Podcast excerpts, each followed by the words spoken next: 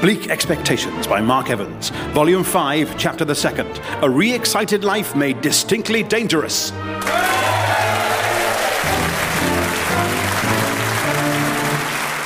Anger, wrath, rage, ire, fury, and vexation. Are you cross, Sir Philip? No, Sir Will. Simply reading my new thesaurus.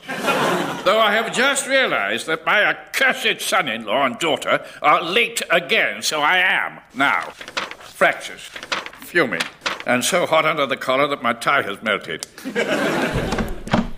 Mr. and Mrs. Sarkwell, sir. Yeah, late again! Is my poor father Wather crossy wossy? No, he is furious, worrious, and libbity wibbity. Our apologies. Uh, We tried to be on time by buying this great aunt clock. Great aunt clock. Like a, a grandfather clock, but bossier. Where the former dispenses toffees on the hour, this administers a sharp slap. Ow! I like it. But then, why are you still late? Well, knowing we are habitually 15 minutes late, I cleverly set the clock forward by that much to fool us into being on time. Alas, I had the same idea and also put it 15 minutes forward. And double alas, I forgot I had done so, had the idea again, and set it a further 15 minutes forward. As did I. And I again. Indeed, between us, we did the same thing 96 times. Thereby actually setting it to the correct time, and thus we are our usual 15 minutes late. That clock is going out of the window. But it is attached to my waistcoat via a chain. Unlucky. Ow!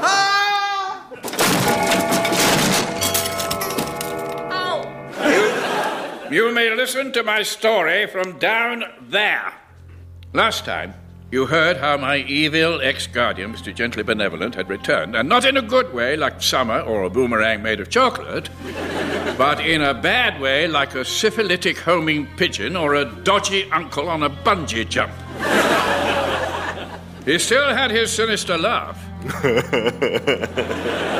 and he was now hiding in the mountains of India, plotting evilly. Evil, evil, evil. Plot, plot, plot. But at least his return had shaken me from my middle aged torpor and given me a purpose to thwart him once more. Alas, my beloved Ripley decided to join in. I can help you thwart him. It'll be nice to share your hobby. Thwarting evil is no hobby, it is dangerous work. How hard can it be? You find him, you thwart him, and then you do a clever wisecrack like, What do you think of that? Easy. There's more to it than that. I think you're worried I'll be better at it than you. Rubbish, fiddlesticks, and no way. A hundred guineas says I can thwart him before you do. Very well, but I warn you, it will be difficult, and. Oh, she's gone. She had rushed off and was soon on her way to India via that fastest mode of travel, the hot air balloon, towed by Siberian racing geese. I shall beat you, Pip, thwarts and all. That doesn't make sense. Giddy up, geese.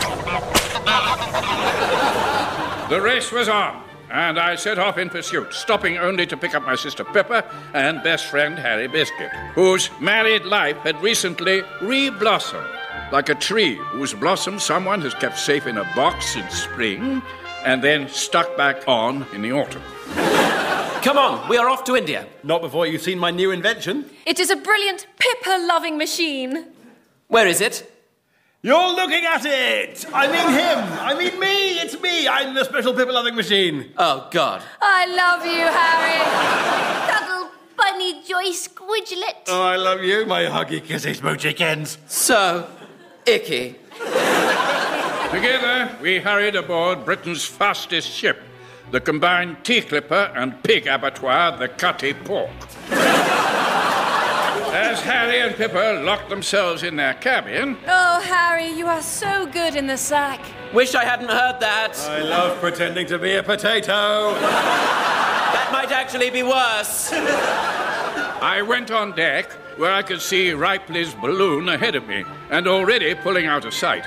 I chafed at my own slowness and also because I was wearing thick tweed underpants. to increase our speed, I took the shirts off the fattest passengers on the ship and made them into a huge new sail. I also threw the now naked fatties overboard. We accelerated until we attained an incredible 60 knots, twice the speed of very lazy sound. but of Ripley, there was no sign. We were due to dock in Bombay, but our momentum took us straight through the port, only coming to a halt a mile inland at the main railway station, thus accidentally creating the world's first fully integrated transport node. We have arrived in India, and I have invented a new word of joy to celebrate. Haraj! A feathered messenger now arrived. Message from your wife. A carrier parrot. They are so good at impressions. Dear loser, just telling you, I am already heading north to thwart Mr. Benevolent. It's a thwarter to midnight, and I am a winner. Squawk! Quarter to midnight. What is that even supposed to mean? I immediately entered the station manager's office, but all I saw were colonial civil servants slumped asleep at their desks. Only one bizarrely dressed official was awake. Why are you wearing a swimming costume? It's so beastly hot. But over your suit. One must keep up standards. This may not be Britain, but it is still British. Great. You'll get no help from the civil service. I looked round to see the shortest, widest man I had ever seen. Then I realized he was just lying down. They've all been struck down with the snoozing sickness, Snoozing sickness. a recent disease spreading from the mountains in the north, along with much other evil. Mr. Benevolent. I'm about to catch the northbound express. You can join me if you like. I like. My name is Pip Bin, by the way. Mine is Clamp Vulture, Everest Clamp Vulture. Any relation to Lord Dukey Clam Vulture? My oldest brother. Do you know him? I did. Did? Nothing. He's a bit dead, that's all. Good. I couldn't stand him. He got the title and the land. I got a job out here as Chief Surveyor of India. Could have been worse. Could have got a job out here as Chief Surveyor of Australia. that wouldn't have worked unless they'd given me an absolutely massive theodolite. We went outside, heading for the train. It was only a short distance, but the heat of the Indian sun was almost unbearable. It was hotter than a good looking chili pepper on a barbecue in a sauna. we gladly entered the first class carriage, where servants helped keep the heat at bay. A small boy wafted us with a fan, a large boy offered us iced drinks, and a huge man threw a bucket of water over us. Thank you, my good man. The other passengers were less lucky, and to keep cool, they sat on top of their carriages, which were so hot inside they only used them to cook, throwing in food, then quickly popping in via the door to retrieve it. Extraordinary. They call them train dory ovens. With a groan, the, the train pulled away. And as we headed northwards and benevolent bound, I watched the passing sights of India farmers tending their bhaji bushes and samosa orchards, old women harvesting the delicious but brittle leaves of the poppadom tree, and crisscrossing the landscape, the great pipes and canals of the British Empire Tonic Network. It delivers malaria preventing quinine to every colonial office and outpost of the British Raj in the form of so called tonic water. Here, try some. Surprisingly tasty for medicine. Well, I am literally having none of it. Instead, I shall avoid malaria using the amazingly sciencey science of homeopathy. According to homeopathic principles, like cures like, and as mosquitoes cause malaria, Pippa and I each have a glass of liquidized mosquito. Cheers!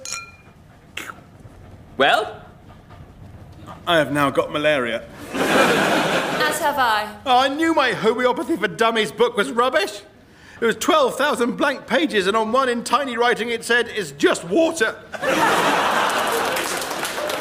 As Harry and Pippa collapsed, Clamp Vulture pointed outside at the mountains, which were already growing closer. The Himalayas. They will be the biggest in the world. will be. They're still under construction. the British Empire should have mountains befitting its massive status, including the tallest in the world, which I, Chief Surveyor Everest Clamp Vulture, shall name after myself Mount Clamp Vulture. now I must rest. As he slept, I sipped at my tonic water, but was suddenly disturbed by a familiar voice. Ripley! The mountainy view was blocked as her geese pulled balloon appeared right beside the train. We were neck and neck in our thwarting race. I've been buying a lot of books. Do you know where from? What are you on about? From Thwarterstone. As I battled to understand my wife's latest pun, I now heard another familiar voice, this one coming from my glass. Look into your glass, Pip Pip. And I realized it was literally the drink talking. Mr. Benevolent, what are you doing in the ice cubes in my drink? Manifesting like only a stylish evil genius can. Brr, chilly. but is that the ice cubes or just because I'm so cool?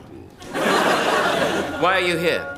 To tell you that if your wife tries to thwart me, she will suffer. You monster, do not hurt her. Though, if you could somehow delay her, I'd be grateful. Who's that you're talking to?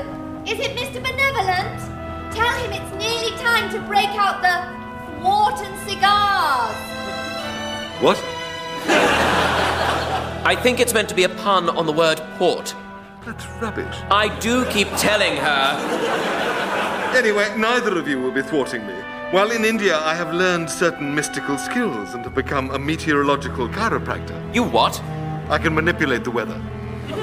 With deadly consequences for you and your wife. Let the monsoon begin. Goodbye, Pip and Ripley Bin. And suddenly, fierce clouds filled the sky and lightning flashed, striking Ripley's geese. Oh, Roddy Cripes! That has literally cooked my goose! Ah! And the balloon tumbled out of control and she was gone. The storm grew fiercer, waking my companions. The monsoon rains here are short but incredibly heavy. Like fat pygmies. Or lead. Or lead Daxons. The clouds massed like a great rain bearing army. Then the downpour began. And almost immediately stopped again. Well, that was not so bad. Hang on, we are in a huge flooded river. I did tell you. As the train sank, we scrambled into the water, swam to the shore, and collapsed, exhausted. There was a village nearby which we entered in search of help, though it seemed deserted apart from strange piles of unused cricket equipment. The government is trying to spread Britishness via cricket, but the Indians refuse to play. Frankly, I didn't think it will ever catch on here. But cricket is the best game ever. I agree. The nearest thing to empirical evidence of the existence of God. How could anyone not like a sport that has built in meal breaks? These days, cricket has just the two breaks for lunch and tea, but back then, cricketers stopped for 11s, 12s, early lunch, proper lunch, late lunch, tea, pre tea, low tea, high tea, top tea, cake o'clock, and supper. With the umpires also providing a trolley service between overs. Where are all the villagers? Ah, probably frightened away by this gigantic, terrifying snake. Ah! For Oh, indeed, a massive serpent had slithered into view and now reared furiously before us. Is it a spitting cobra? Alas, worse. A gobbing viper? Worse yet, A phlegm adder? it is a mucus mamba. its venom will give you a really annoying cold for the rest of your life, That's not so bad. which will be about three minutes long. That is so bad. I would fight it, but my two martial skills are arm wrestling and shin kicking. Useless against snakes. I know how to deal with this. Harry crouched in front of the snake. Hello, Mr. Snake. You look well. Have you lost weight? Love what you've done with your lack of hair. And those stripes are so slimming. Ah, I see your friend is a snake charmer. With the snake tamed, suddenly the inhabitants of the village reappeared, cheering. I think they've just worked out how great Harry is. Hands off, Indian folk, he's mine. They joyfully surrounded Harry and Pippa, and I looked towards the mountains and Mr. Benevolent, worrying about Ripley's safety. And as if nature had read my mind, a bird now landed at my feet and scratched in the dusty earth with its beak. Why, it is a pen build calligraphy chaffinch. Finest message bearing bird of all. after the telegram tit. Dear Pip, do not worry. I am safe. But also, do worry because I'm about to win our bet. Smiley face. Have located Mr. Benevolent in a hilltop fortress. Or should that be thwartress? LOL. Oh, the bet winning wifely swine. We must leave immediately. Alas, it seemed as if Mr. Clamp Vulture and I would have to make the journey by ourselves, for Harry and Pippa had news. I have decided to stay here. And wherever Harry goes, I go too. But I need your help. So do the people here. I mean, look at the place. I did as he said. Truly, it was the most wretched and desolate place I had ever seen. And I've been to Runcorn. The village has suffered for years, but things recently got worse when all their tigers were stolen. Is that so bad? Dangerous things, tigers. Yes, yes, but also incredibly useful. They use them for ploughing, transport, pets, milk. How do you milk a tiger? Very carefully. At a distance. With tongs. Without their flock of tigers, the whole village has been ruined. But. I am sorry, Pitbin, I can be useful here. I can introduce them to cricket, invent them a replacement robot tiger, teach them the ways of the cake and the swan. As a parting gift, he provided transport for us in the form of an elephant. But elephants are so slow. Not this one, he's on roller skates. As Clamp Vulture and I left Harry and Pippa, I felt a great sorrow, but only for a bit because riding on a roller skating elephant was fun. Way! Soon we were in the Himalayan foothills, known as the Himalayas, so called because they were smaller, weaker mountains that weren't allowed to vote. At which point we had to dismount as the elephant started sliding backwards. As we climbed into the mountains, there were few signs of civilization, just the odd colonial outpost full of snoozing civil servants. And the sounds of evil. I heard startled, furious tigers, men being tortured with overtwanged elastic, and above all, the sinister, echoing laughter of my greatest enemy. Ow! Twanged myself. Finally, the sounds led us to a towering, pointy mountain with a fortress of pure evil on top like a horrid cherry. A perilous looking track led up to it, and nearby I found a note pinned to a rock. Dear Pip, if you're reading this, I win. What do you think of that? Oh, if she beats me, I will never hear the end of it. Ah, but we can arrive faster than her if we take a shortcut, I know. How do you know a shortcut? I'm an excellent guesser.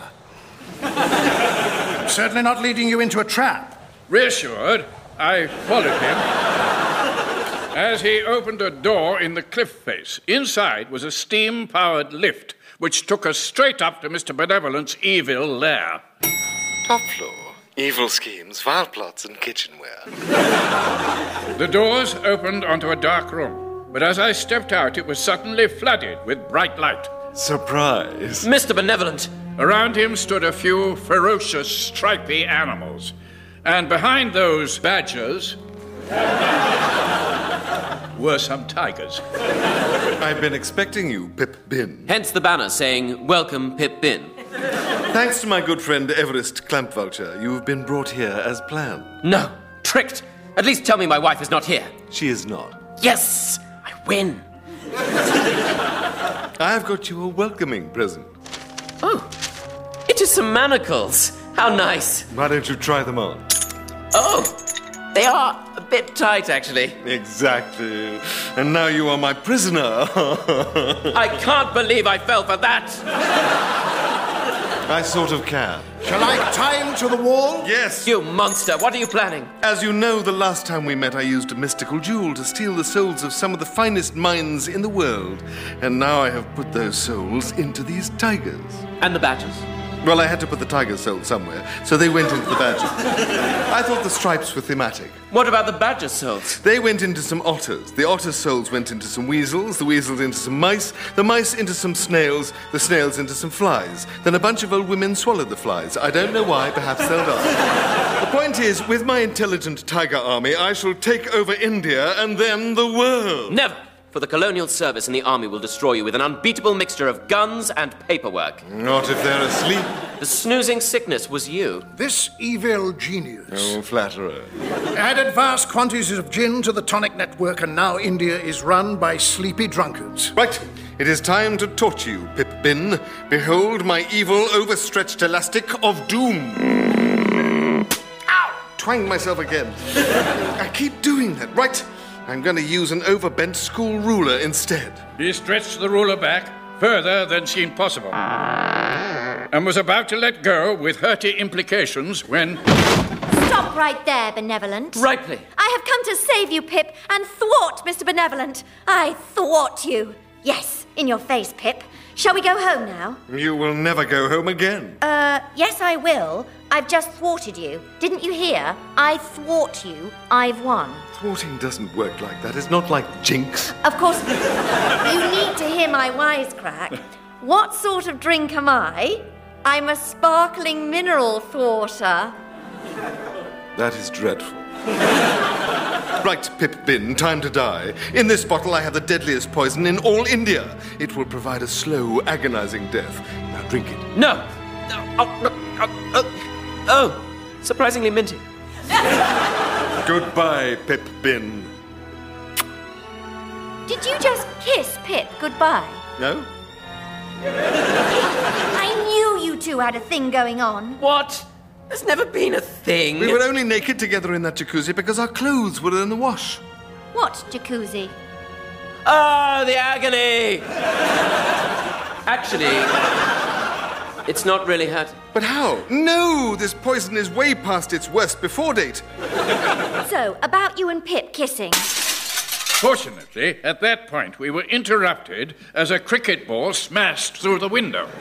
Nice shot, Sachin. I'll go and get it.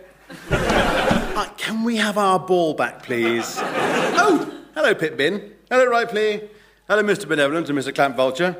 Right, got the ball, thanks. Bye. Hang on, have you been captured? Yes! And are those my village's tigers? Probably. Great! Oh, if you all wait here, I'll just go get some reinforcements. Um, but I will be back. No, he won't. Tigers! After the idiot. The tigers charged in a savage phalanx, and I feared for Harry and his villagers' lives. But then I heard a series of well struck cricket shots, and the sound of tigers in frightened, cricket batty pain, which came closer and closer until the door opened. And the few remaining tigers retreated inside, pursued by Harry and his villagers, who were wielding cricket bats like blunt willow swords. Nice shot, Virat. Look out, roll. Oh, well defended. Pippa was at Harry's side, hurling cricket balls. Take that, tiger scum! Though she did little damage because she could only throw like a girl. Clamp Vulture hurled himself into the fray. Everyone knows tigers are cowards, but try hitting a full grown man. Oh, you have. as a cricket fan, I have to say good shot, sir. But as a man whose head has just come off, I have to say, ah, dead now. Finally, it was over. Harry and his villagers had won. Do you know what? I think cricket might catch on in India after all. You have ruined my tiger army. Still, at least the entire colonial administration remains sleepy drunk. But suddenly the door burst open, and in rushed a familiar figure the swimsuit wearing official from the station. Wrong! For we have become ginoculated and gin tolerant. And it turns out gin makes the British middle classes invincible. I can do anything with my ruddy cheeks and red nose. Right, I'm off to start a war against some people who haven't got machine guns. Bye! So, all my plans have failed. Oh, well, at least it was a fair fight. Have you finally become a good loser? I, I may well be evil, but I can still be polite. Come, Harry Biscuit, let us shake hands like gentlemen. See? Good manners cost nothing. No, except your life. Grasping Harry's hand, he swung him round, lifting him into the air. Oh, oh, you're really strong. Have you been working out? yes, working out how to kill you. He circled round and round on the spot, whirling Harry higher and higher, faster and faster, Oh! Oh, I know this is almost certainly part of an evil plot, but it's fun. until until finally he let him go like a giant, fleshy discus. Harry flew through the window, plunging to a Casimir doom. Oh, Oops, slipped. You monster! I'll kill you! Time for my escape, I think. He quickly, if oddly, given the prevailing heat, donned large furs and mounted a sledge pulled by very sweaty huskies. In case you think my clothes and mode of transport are a clue as to my next destination, you're wrong. They're a bluff. I'm definitely not off to the South Pole. I'm actually off to Swindon. Or am I? Actually, I am. To be honest, I've confused myself now. Perhaps I should have changed later. Never mind. Mush! Mush! And he was gone. Alas, so was Harry. Or so we thought. Um, can someone give me a hand up? Oh, I hear my poor husband from beyond the grave. No, I'm, I'm just beyond the window. We rushed to look and saw Harry dangling only some 20 feet down the deadly drop, clinging to the tail of the mucus mamba he had charmed back in the village. The snake had saved him. So loyal snakes, you know, like bald, limbless Labradors. Barrage for Harry and the snake! Relief flooded like happy brandy into the decanter of my soul. Harry was alive. But so was my nemesis, and there was much thwarting yet to be done. Like, you know, loads. So, what happened then? That is for next time. Oh, go on, tell me now. Only if you strip naked and dance like a little girl. Dancy, dancy, dance. now, will you tell me? No. but uh, that was interesting. Though, if you return next week, you will hear more of how we faced perils more perilous than ever before, and dangers more dangerous. And how we discovered a frozen hell on earth that was even colder and frostier than a conversation about emotions with a man who went to a boarding school.